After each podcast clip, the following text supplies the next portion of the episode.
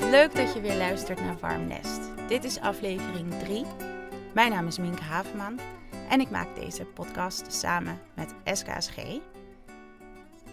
Deze keer ben ik in gesprek gegaan met Sangita. En ja, Sangita had ook weer een heel bijzonder verhaal met een heleboel aspecten waarvan ik dacht: wauw, wist ik niet. Oh, zit dat zo? En goh, wat een uh, boeiend, maar ook turbulent leven hebben sommige mensen. Ik hoop dat jullie er met net zoveel plezier naar gaan luisteren als dat ik het gesprek heb mogen voeren. En na het gesprek met Sangita kun je luisteren naar Janne van SKSG, die antwoord geeft op de vraag of je een baby nou wel of niet mag laten huilen. Nou, voordat we naar Sangita gaan luisteren, nog even dit. We hebben heel veel leuke reacties gehad op de vorige afleveringen. En die mag je altijd sturen. En dat mag op Facebook, op Instagram, Twitter. Uh, je mag ook via de website www.warmnestepodcast.nl uh, kun je ook feedback achterlaten of een opvoedvraag stellen. Uh, maar ook tips zijn ontzettend welkom. Dus wat kunnen we beter doen? Wat zou jij graag willen horen? Um, ja, laat het ons weten. We zijn benieuwd. Dan gaan we nu luisteren naar Sangita en daarna naar Rianne. Veel plezier.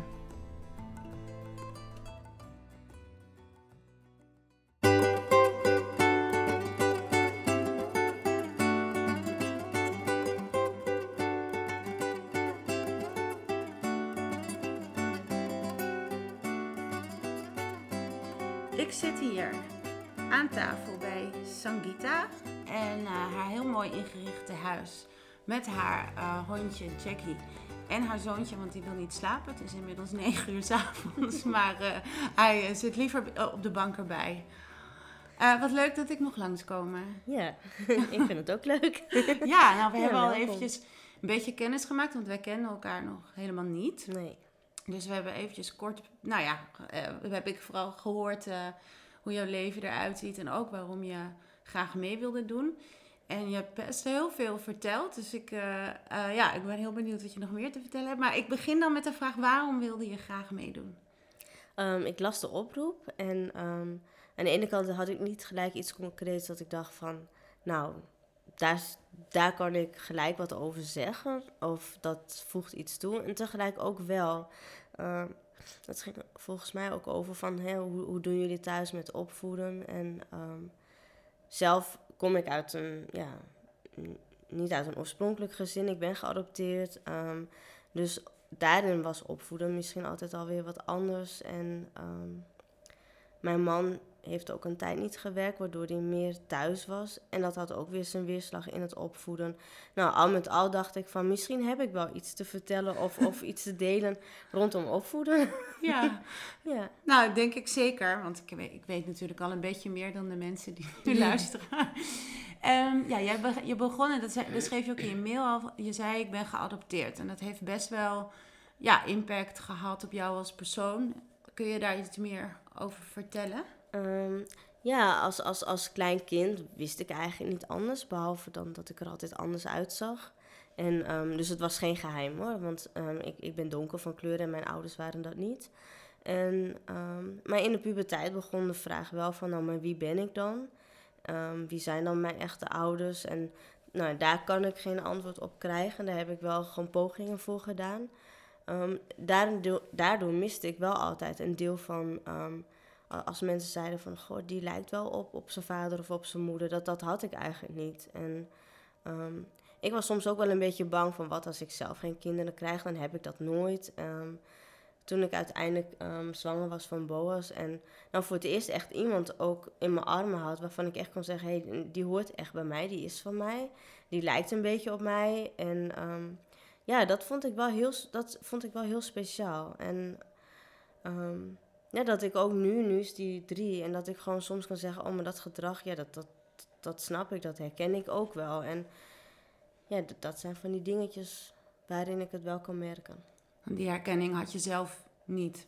Nee, um, aangeleerde herkenning waarschijnlijk wel, maar ja, maar dat dan, ja. En is het ook, ik kan, of tenminste als je dit zo vertelt, dan denk ik, is het niet ook heel dubbel dat als je um, geadopteerd bent en je krijgt zelf een kind, ik wist niet voordat ik zelf een kind kreeg hoe dat precies moest voelen. Deed dat, had dat ook nog, maakt het dat voor jou ook nog anders? Ja, dat maakt het wel anders. Want ehm, nou, in toen ik zelf bijvoorbeeld uit huis ging, had ik op een gegeven moment wel een beetje een plekje van, nou, dit is dan wat mijn leven. En mijn ouders die staan wat, wat, nou, ja, wat verder weer af, want ik, ik bouw nu ook een leven op. En dan word je zelf moeder en dan ehm, zijn ouders, toekomstige opa's en oma's natuurlijk ook hartstikke enthousiast. En die komen ook graag langs. En ehm, ik was gelijk, eigenlijk ehm, vlak voor de bevalling en daarna ook weer heel erg op zoek naar, ja, wat zijn mijn grenzen? Wat wil ik eigenlijk? En ook heel erg op zoek weer naar mijn ehm, identiteit. Dat kwam, dat kwam ook inderdaad weer naar boven. Dus ehm, ik wist ook niet gelijk, wilde ik ze er zo dichtbij hebben of niet. Um, wilde ik dat zelf even delen. Ik kon het gevoel ook niet volledig delen, omdat we dat niet gemeen hadden. zo had ik bijvoorbeeld van mijn moeder nog een boek gekregen hoe zij het heeft ervaren rondom de adoptie. En dat boek heb ik pas veel later willen lezen, omdat ik niet het idee had dat het op dat moment echt iets bond. Ehm, dus ik heb ook weer wat afgeduwd eigenlijk, als het ware. Dat, dat, dat, dat gevoel wat ik misschien in mijn puberteit ook deed, kwam wel weer een beetje naar, naar voren.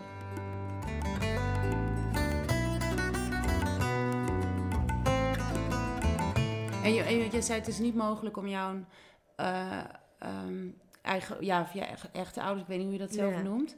Ja, biologische, biologische ouders, ouders, om die op te zoeken of te vinden. Nee, ik, um, ik heb volgens mij ook op 16-jarige leeftijd geprobeerd met spoorloos in contact te komen. En zij, zij hebben toch bepaalde voorwaarden als van je moet, moet een, een, een, um, een naam hebben of misschien een foto. En um, misschien ja, iets meer gegevens. En ik ben, de informatie die mijn ouders hebben gekregen, uh, is dat ik rond negen maanden gevonden ben aan een straat.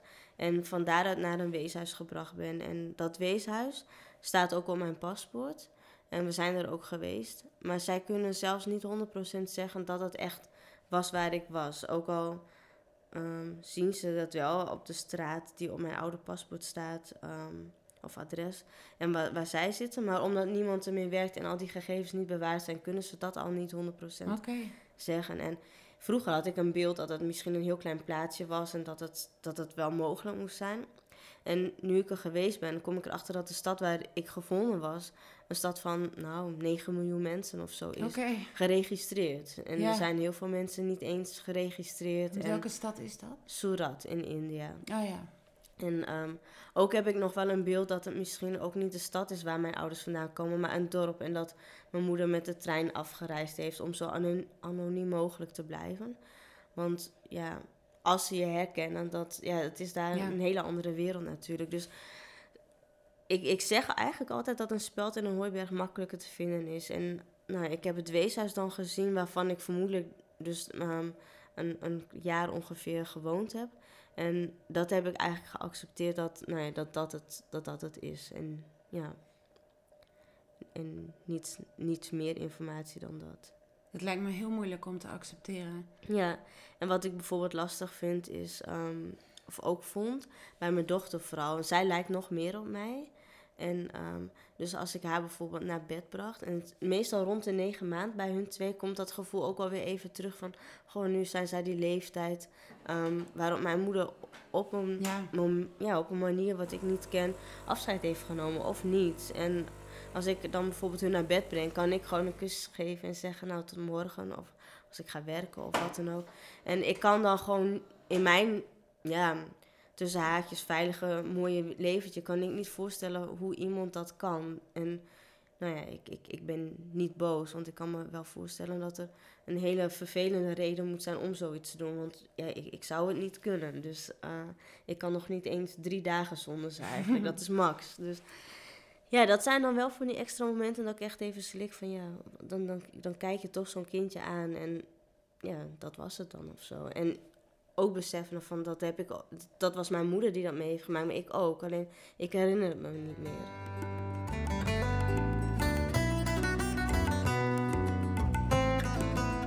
Mijn geboortedatum is ook iets wat, wat later um, nou ja, verzonnen, geschat is eigenlijk. Aan de hand van, van mijn tanden en botten hebben ze gekeken van... ze zou ongeveer zo oud kunnen zijn. Nou, dan, dan maken we die datum daarop. En, eh, dus die weet je eigenlijk ook niet? Nee. nee. Nee, dus dat, ja, dat is best wel heel gek. Ja. Toch kon ik het daar wel met mijn moeder ook wel over hebben. Dat, het, is ook, het is nooit geheim geweest. En ze, ze hebben, mijn vader ook, ze hebben ook wel gezegd: gewoon als je op zoek wil. Ik ben met mijn vader bijvoorbeeld naar India geweest om gewoon ja, te ontdekken voor hem ook waar, waar ik vandaan kwam. Ja. Ja. Dat, leek me wel, dat lijkt me een bijzondere reis. Ja, ja. Ja, was heel bijzonder en confronterend ook. Want nou, wat ik al zei, het is zo'n ander land. Ja. En um, hoewel ik um, nou ja, er niet Nederlands uitzie, vonden ze me daar ook ja, wel op hun lijken. En dat vroegen ze ook vaak. Van, uh, je lijkt op ons, waar kom je vandaan? En dan zei ik Nederland. En dan elke keer moest je het maar weer uitleggen. Maar um, ze stoten elkaar echt aan. Zo van, moet je kijken, weet je. Ik, ik was echt heel westers. Ik had nog piercing en Um, mijn haar had ik volgens mij blond. Ik rookte nog. En allemaal dingen die als vrouw ja, niet vanzelfsprekend zijn. En ik was met mijn vader. En dat, ja, dat geeft hun ook nog wel een beeld van... ja, maar hè, dat, dat had ook mijn partner kunnen zijn. Ja. Dus ik vond dat ook nog wel weer ja, een beetje um, schokkerend.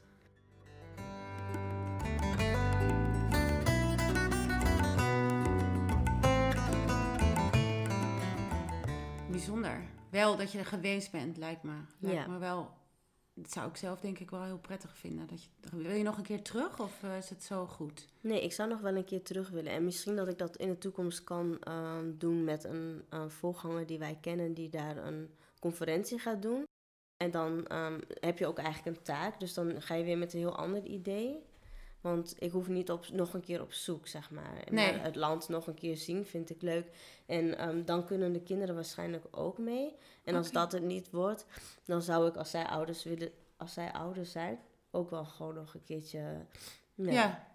Ik weet ook niet of zij dat, dat, dat weet ik ook niet. Misschien krijgt zij ook vragen later. Van de, zij zijn natuurlijk ook voor de helft uh, Indiase roots. Dus ja. uh, wie weet willen zij ook graag weer terug. Maar uh, ja, het, het, is, het is een heel mooi land. Het is ook wel heel bijzonder reizen daar. Ja, ja. ja. ja. en uh, je noemde net van we, we kunnen daar misschien heen um, met een uh, voorganger, zei jij. Ja. Want dat moet je misschien... ja, ik oh, ja. heb hier gegevens staan, zeg ik er gelijk bij. Maar dat heb je wel zo net aan mij uitgelegd... dat geloof voor jullie een hele belangrijke rol speelt in jullie leven. En dan... Um, dat gaat over jou en jouw man en jullie twee kinderen. Mm -hmm. Kun je daar iets over vertellen? Nee, ik, ik ben um, um, ja, christelijk opgegroeid. En, um, en ze zeggen wel eens, je hebt het van huis uit meegekregen. Maar ik heb, ik, ik, ik heb het uh, in de opvoeding meegekregen. En ik heb ook een tijdje, nou achteraf gezien misschien wel niet naar God, maar wel naar het, het leven zoals het hoort. En um, met naar de kerk gaan ben ik wel een tijdje mee gestopt. En um, uiteindelijk zaten mijn man en ik, toen nog mijn vriend, best wel in de put. En ik dacht ineens van, nou, misschien moeten we maar weer gaan bidden. Dat, was, dat, dat, dat gebeurde eerst. En we zijn aan de telefoon met z'n tweetjes gaan bidden. En waarop ik toen ook zei van, nou, dan wil ik ook wel weer een keer naar de kerk gaan. En toen had hij aangegeven, nou, dan wou hij wel naar die en die kerk. Want nou ja, niet zo'n traditionele kerk is waar ik zeg maar naartoe ging. En um, bij ons in de kerk was het bekend dat daar echt gewoon um, uh, gedanst werd. En dat, dat je er echt gewoon helemaal los kon gaan eigenlijk. um, qua muziek en aanbidding. Dus daar zijn we heen gegaan. En het, het, dat was voor ons... Uh, heel hoopvol. We, we zaten toen, nou, we waren net bij elkaar na, na een breuk eigenlijk. Dus we zaten helemaal nog niet zo lekker bij elkaar. En uh, we hadden niemand gesproken in de kerk. Maar de voorganger was aan het bidden. En hij bad voor, um, nou eigenlijk van alles. Voor, voor, voor verslaafd zijn, voor um, vreemd gaan, voor schulden, voor financiële problemen. Uh, ja, ik, ik weet eigenlijk even niet alles meer. Maar ik dacht echt, hij noemt van alles op waarvan wij, um, waar wij ook last van hebben. En ik deed mijn ogen open en ik zag dat hij ons ook aankeek. Maar we hadden hem nog niet gesproken. En, um, maar hij gaf daar ook bij een antwoord. Zo van, nou weet je, ook al zit je in zulke problemen, er is, er is hoop en er is een oplossing. En, um, roep, uit naar Jezus. En dat is wat wij toen ook hebben gedaan. En ehm, ja, dat, dat was eigenlijk het begin van een, van een, van een hele nieuwe, nieuwe weg. En nu is het geloof meer ehm, een levensstijl als, als van over we, we doen de regeltjes, zeg maar. En waar moet ik dan aan denken? Ehm, nou, vroeger was ik altijd gewend dat we aan tafel gingen bidden twee keer en Bijbel lezen. Dat is het eigenlijk niet. We gaan wel naar de kerk en ehm, eh, we bidden ook wel, maar niet per se op momenten van, oh, nu moet het. Maar, um, en we luisteren naar veel muziek.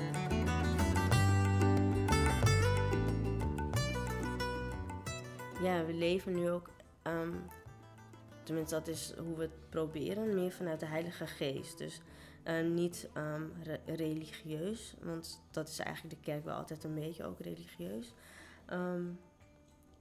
En luisteren naar Gods geest die in ons zit. En van daaruit keuzes maken, ook voor de mensen om je heen.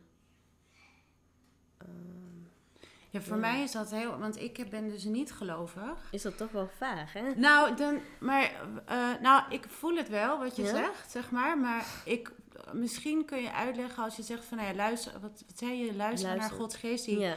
in je zit. Ja. Hoe, ja, is misschien een hele stomme vraag, maar is dat, is, hoor jij dan echt een stem? Of is het meer dat je zegt, dat is een intuïtie? Of... Bij mij is het vaak meer een intuïtie, een gevoel. En of dat ik bijvoorbeeld iets heb bedacht, maar dat nog niet eens heb uitgesproken. En um, dan kom ik het later tegen. En voor, voor iemand kan het toevallig zijn. En voor mij is dat echt dat ik denk van hé, hey, nou ja, daar heb ik het in mijn gedachten met God over gehad, of dat heb ik zo gezegd. En hey, nou, nou komt dat ook zo um, op, op zijn plek, of nu lees ik net dit. En dat is eigenlijk gewoon een antwoord op iets waar ik al over nadacht. En, maar sommige mensen horen het heel duidelijk, of die zien een beeld, of die hebben een droom. En um, dat, dat is ook alweer een beetje verschillend. En ik ben vroeger wel eens een beetje boos geweest. Zo van, nou ja, weet je, ik, heb dat niet hoor. Dat ik echt een stem hoor of um, een, een beeld heb. En toen zei iemand van, maar God spreekt toch wel meestal op een manier die bij jou past. En die persoon zei van, nou ja, jij bent ook wel veel met mensen in contact. Dus God zal misschien met jou ook meer spreken op een manier via, via contact met mensen. Oh, dus, zo. Ja. Oh, ja. En dat was een kunstenaar en, en hij zag dus vaak dingen meer in een beeldvorm. Dus... Oh, dat vind ik wel echt een heel interessante gedachte. Ja. En, um, want je vertelde net... Um, ja, ik vind het ontzettend interessant, dat zeg ik. Omdat hm. ik zelf... Uh, ja, omdat ik me, ja, dat niet, nee. hè, niet zo ervaar. Uh, maar je vertelde ook, oh ja, je zei, je zei, ik wil van alles tegelijk vragen. Ja. Nee, want je zei net, de voorganger in de kerk had het over dingen oh, ja. toen jullie daar voor het eerst waren. Had het ja. over dingen terwijl hij niks van jullie wist. En dan keken jullie wel aan. Had je toen dan ook zoiets van, nou, dit is zeg maar het werk van God, wat hier nu bij elkaar komt? Ja, dit, dat was voor mij echt een bevestiging van, hé, we zitten hier op een, op een goed moment, op het juiste moment. En um, nou, hij kan dit niet eigenlijk weten van ons. Dus um, ja, dat, dat, dat, ja, dat moet dan wel geleid, zo noem ik het dan, geleid zijn door God. Ja. ja. Kom je er even bij zitten? Wil je ook wat zeggen? Of wil jij wat lekkers? wat een lekker jongetje.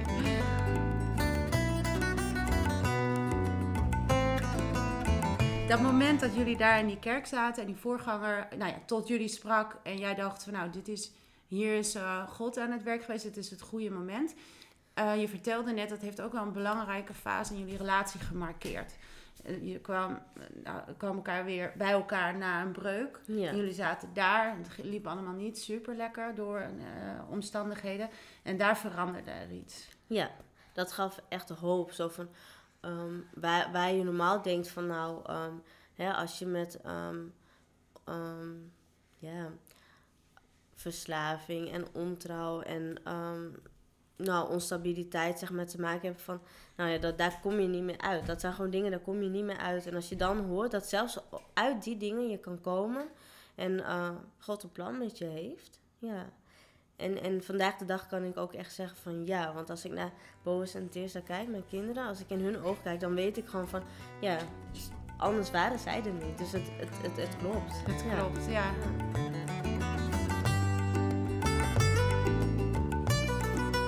Ik dacht op een gegeven moment ook van, ehm, als, ik hier, als ik hier samen met hem uit kan komen, dat is wel fijn. Want met iemand anders zou ik daar toch ook last van blijven houden. Want het zijn dingen die je hebt meegemaakt. Dus ehm, we houden eigenlijk al van elkaar. En ja, we hebben dan wel ons verleden, maar nou, laten we proberen hier sterker uit te komen. En dat is wel gelukt. Ja, wat mooi. Ja. Ja, want jouw uh, man, jullie zijn uh, ook getrouwd uiteindelijk. Ja. Best wel snel ook, volgens mij daarna, ja. zei je. Ja. Na, na, drie maanden vroeg hij jou uh, ja. ten huwelijk. Ja. En toen kon jij, zei je ook gewoon zonder schroom ja zeggen. Ja. Omdat je gewoon wist, dit, dit klopt. Ja. Maar jullie hebben wel een heftige context. Want um, ja, misschien kun je daar iets over vertellen. Want dat maakt ook jullie gezinssituatie nu een beetje anders dan anders, denk ik. Ja, voordat, voordat ik Jeremy kende, verder voor, mijn man, heeft hij, um, nou, rond tussen zijn 17 en 18 heeft hij een auto-ongeluk gehad. Waar hij aangereden is uh, en um, uh, meegesleept is. En heel veel letsel, letsel heeft uh, opgelopen.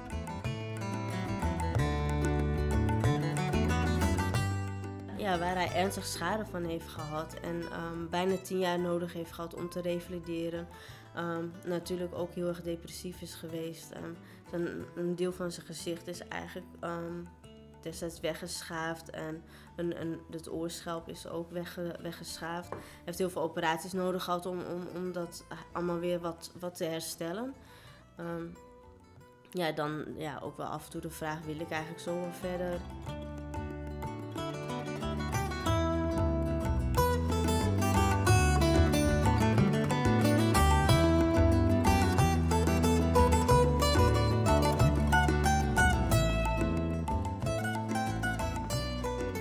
Hij is daar weer bovenop gekomen. En hij heeft, uiteindelijk heeft hij weer momenten ge, gevonden in het leven dat hij zoiets had van...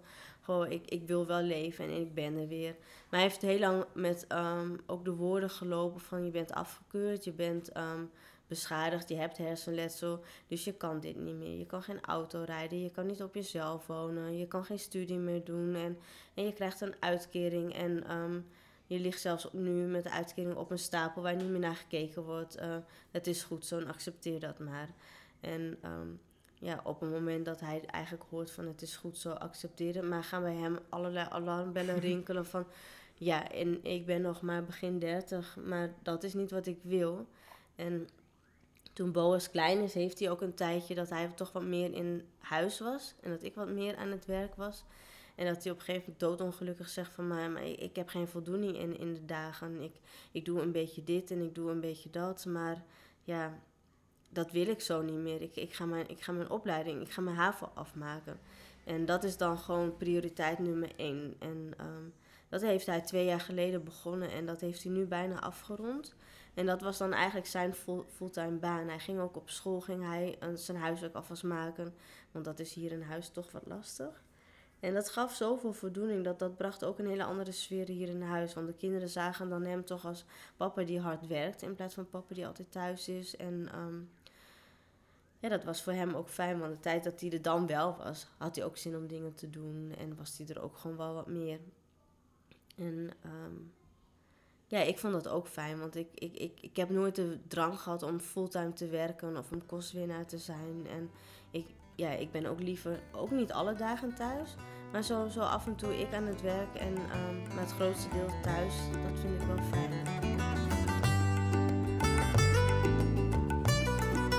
Nou ja, dit is op zich. Ik vind dat ontzettend inspirerend om te horen. Want hij hoeft niet. Nee. En je kan inderdaad ook. Hij heeft een hele zoektocht achter de rug van hoe ga ik hiermee om met dit wat mij is gebeurd. En dat je dan toch op een dag denkt van nou, ik ga mijn HAVO ja. halen.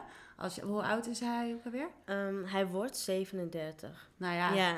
dat is, vind ik een ontzettend mooi voorbeeld van hoe, ja, hoe je toch ook jezelf weer bij elkaar kan uh, rapen en dan dit, dit gaan doen. En, want hij wil daarna verder gaan studeren. Ja, hij wil daarna naar het HBO gaan doen.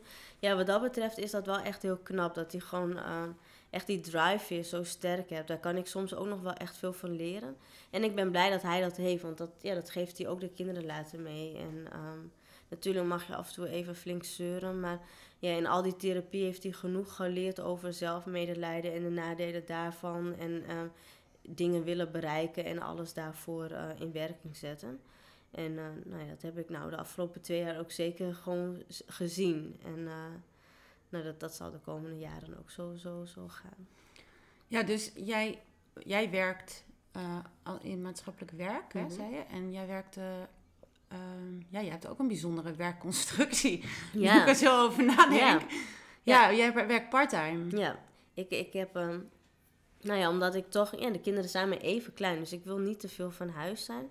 En dan ben ik in een bedrijf van die um, hebben een boerderij met appartementjes waar mensen begeleid wonen. En um, nou heb ik een contract van drie dagen per week, zeg maar, in uren. En ik, nou, ik werk gemiddeld uh, rond de 12 uur in een week. En de uren wat ik niet werk, spaar ik op. En dan gaan wij als gezin, met hond trouwens ook, dus met man, kinderen en hond, gaan we dan een weekend uh, eens in de zes weken uh, verkassen naar die boerderij.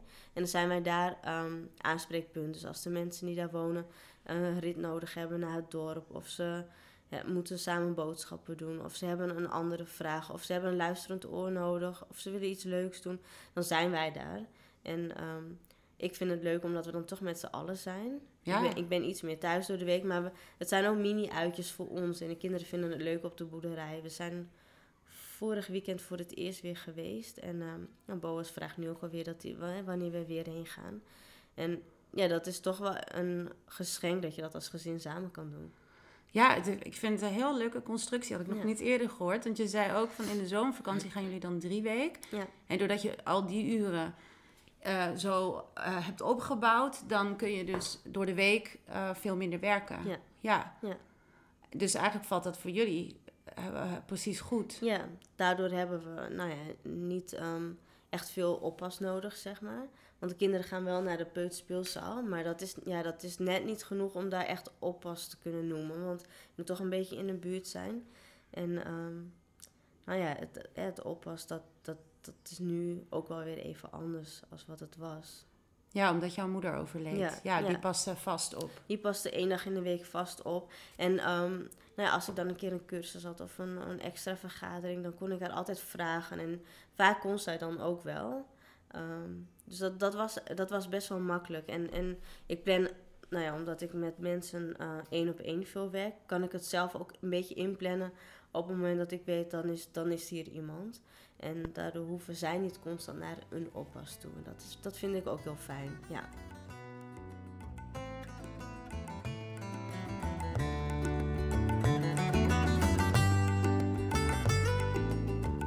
Hoe is het als moeder als je moeder overlijdt? En dan ook nog, in jouw geval is het dan ook nog een hele bijzondere band eigenlijk. Um, ja, het, het, het is heel bijzonder. Ik kom bijvoorbeeld. Um,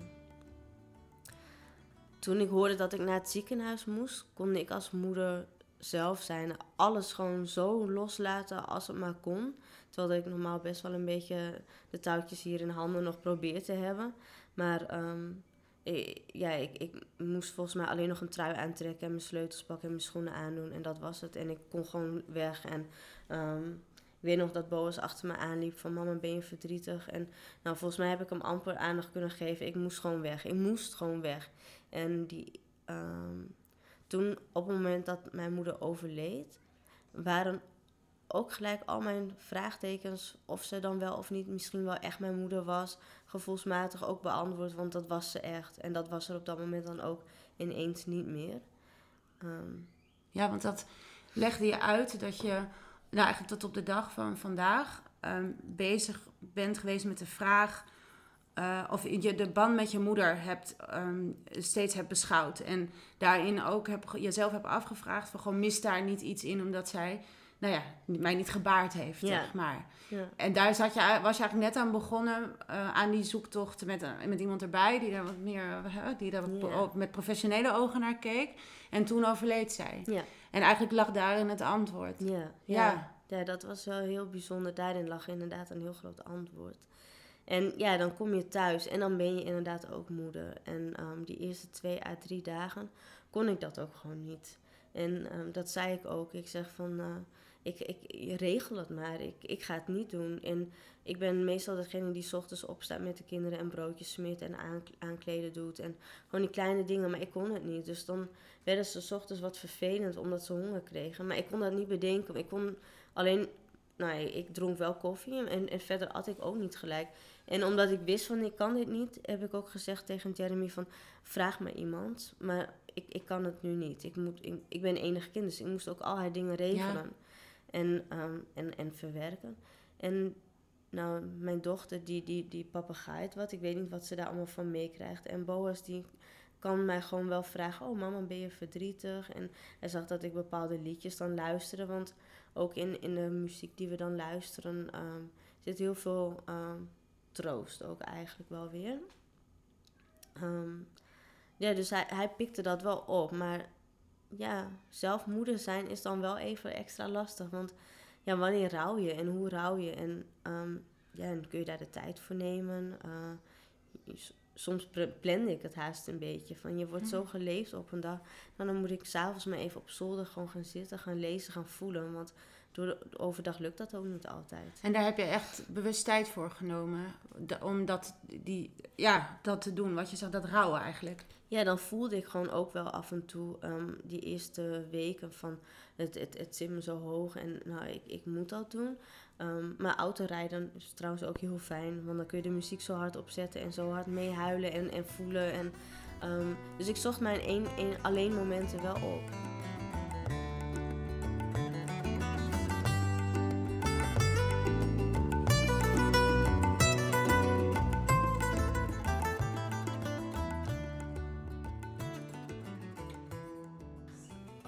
um, ook liederen zingen, dan, dan daar komt ook vaak in um, van um, de dood heeft niet overwonnen. Want Jezus is voor ons aan het kruis gegaan, waardoor de dood voor ons niet meer het laatste is. En dat geeft heel veel hoop. Ik weet dat ze er nu niet, niet hier is.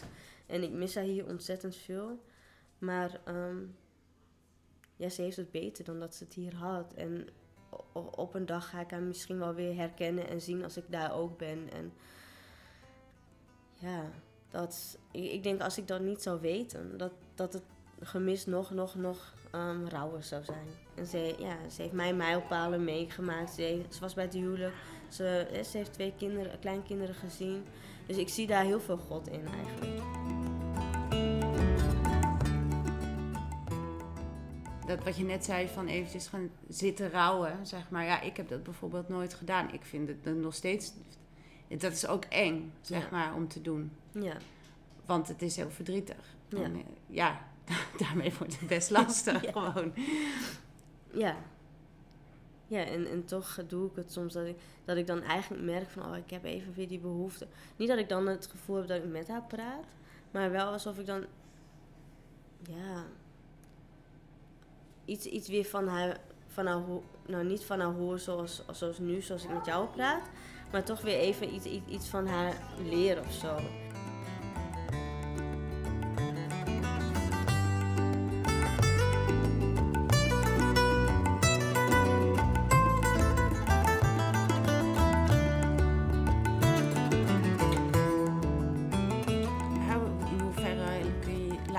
Neem je je kinderen mee in je eigen verdriet bijvoorbeeld en laat je dat zien of leg je dat uit. Het, is, ja, het is ja, kinderen is gewoon één grote zoek, zoektocht. Ja. maar weer.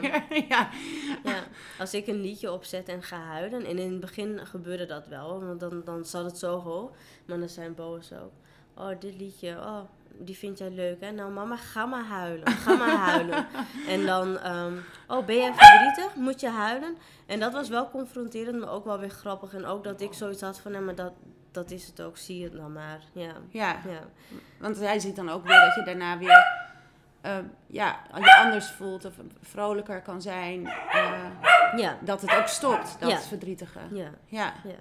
En we zeggen tegen hun immers ook wel van, hè, weet je, als ze verdrietig zijn, dat het ook wel even mag of zo. En dan troost je ze ook. En ja, daarmee zeggen ze eigenlijk van, hé, hey, ja, wij, wij, wij, wij hebben dat ook af en toe. Ja, ja. ja. Mooi, ik vond het een heel uh, interessant gesprek. We hebben het over een heleboel verschillende dingen gehad. Maar um, dat vond ik juist heel erg leuk ook aan um, ja, aan jouw verhaal. Dat er zoveel verschillende aspecten in zitten. Ja. En het was heerlijk chaotisch met kinderen en mannen die binnengaan en hondjes. maar dat maakt het eigenlijk alleen maar extra gezellig. Jouw dochtertje die sliep wel gewoon uh, door. Dus dat is uh, voor de rest is iedereen wakker. ja. uh, ik wil je heel hartelijk bedanken. En um, sterkte met uh, iedereen naar bed krijgen vanavond. Ja. nou ja, ik, ik, ben klaar. Volgens mij gaan ze, gaan ze zelfs met de drieën nu de hond uitlaten. Oké, okay, dus, nou mooi. Ik hoef niet. Heel goed. Dankjewel. Ja, ik vond het ook leuk. Dankjewel.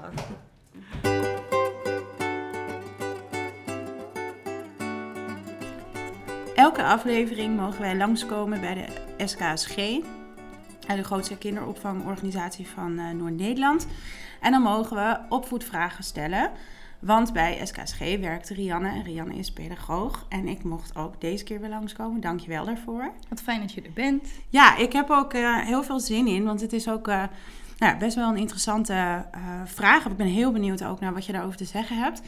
we hebben natuurlijk opgeroepen om vragen in te sturen. En dit is ook een vraag die is ingestuurd dus door een ouder uit Groningen. En um, dat gaat over baby's en over huilen. En eigenlijk gaat het over: mag je een baby laten huilen? Is dat nou.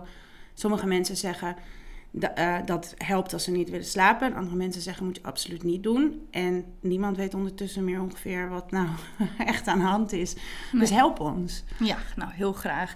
Nou, wat gebeurt er eigenlijk op het moment dat een, een baby huilt? Uh, een baby die heeft eigenlijk maar één manier nog om zijn, um, zijn frustraties, zijn emoties te uiten. En dat is huilen. Dat is eigenlijk een soort van alarmfunctie voor ouders eh, om te kijken van hey, nu heb, heeft mijn, mijn baby mij nodig. Dus uh, dat is met honger zo, met troost, met slaap, met alles. Dus ja, je kan je voorstellen dat huilen een heel belangrijke uh, taal, eigenlijk een manier van taal is voor een baby. Um, dus wat er gebeurt, er is, wat, wat er gebeurt als een baby huilt, is er komt een soort stress vrij. En stress is eigenlijk een negatieve gevolg voor de ontwikkeling van de hersenen. Oké. Hoe, hoe, hoe zit dat dan? Nou, op het moment dat er stress is, um, de hersenontwikkeling, dat gaat eigenlijk, die moet allemaal een soort van uh, verbindingen nog maken. Dus uh, even een heel, heel, heel voorbeeld. Uh, als je wat verschoont, dan zitten daar allemaal stapjes tussen. Dus je, je pakt je kind op, je legt het neer, je gaat aankleden. Al die stapjes, dat zijn allemaal verbindingen. Die moet het kind nog maken. Maar op het moment dat een kind gaat huilen, maakt eigenlijk dat, dat de hersen niet zo goed die verbindingen kan vastleggen. Want er komen bepaalde hormonen vrij, bepaalde stoffen, en die gaan die verbindingen tegenhouden. Of daardoor, daardoor um, gaan, worden die verbindingen niet, verbindingen niet opgeslagen, als het ware. Oké, okay, dus uh, wat je eigenlijk zegt is dat huilen uh, een negatief effect kan hebben op de ontwikkeling van de hersenen van baby's. Ja. Maar je kan huilen niet helemaal voorkomen, toch? Ik bedoel, nee. is dat dan... Hoe, uh, ik word helemaal nu uh, nerveus nee, dat snap ik, ja. Kijk, er zijn natuurlijk ook verschillende huiltjes. Hè. Het is, um, je moet heel goed kijken, wat vraagt een kind nou van mij? Dus op het moment dat een kind ontzettend verdrietig is of pijn heeft... of ook ergens van schrik, want dat gebeurt natuurlijk. Want een kind is nieuw op de wereld, dus die heeft geen idee wat allemaal om zich heen gebeurt. Dan is eigenlijk jouw taak om het kind te troosten. Dus op dat moment is er dus al een huiltje. Uh, dus als jij eigenlijk, je moet eigenlijk zo snel mogelijk reageren op het kind. Je moet je kind geruststellen. En daardoor daalt als het ware die stresshormonen weer. En daardoor kunnen, kan, komt een kind weer tot rust. Ja. Als het ware. Oké, okay, dus dat, nou, dat is best wel een helder advies.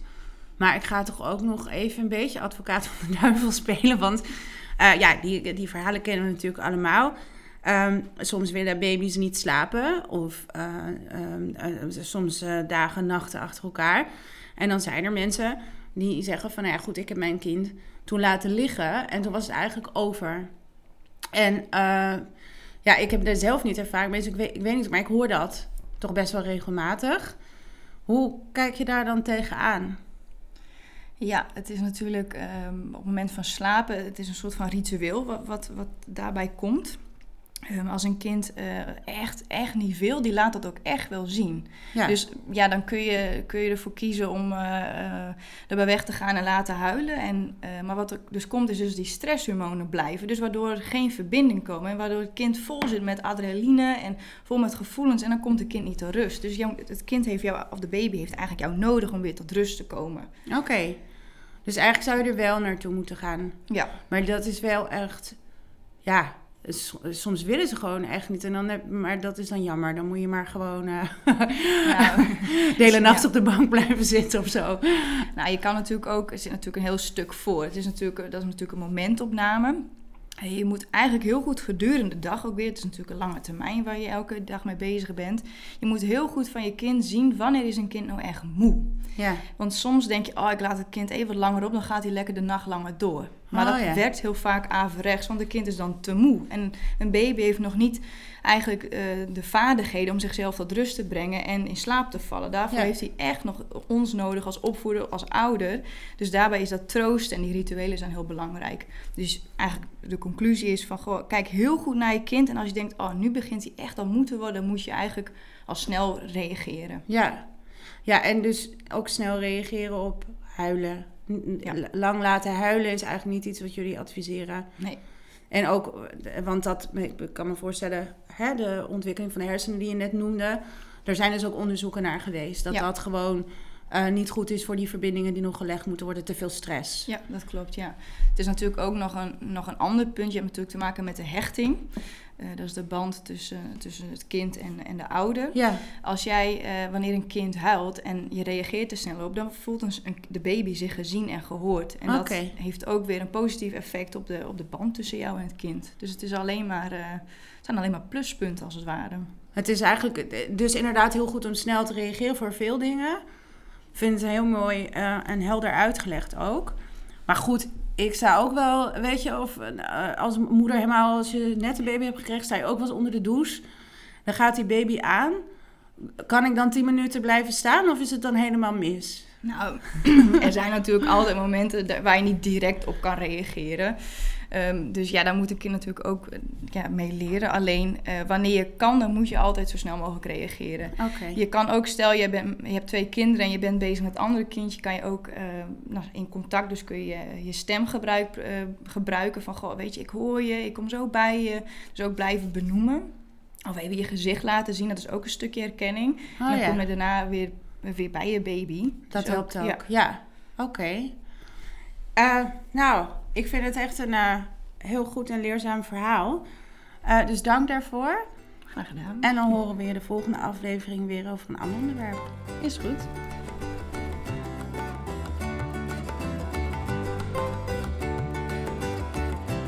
Dat was hem, de derde aflevering. Ik hoop dat jullie het leuk vonden.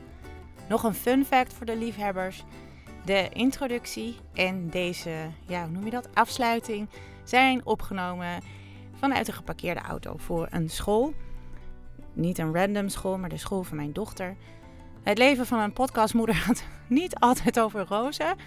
Uh, maar volgens mij is het zo toch goed gekomen. Uh, en ik heb het met liefde gedaan, want uh, ik vind het ontzettend leuk om deze podcast te maken.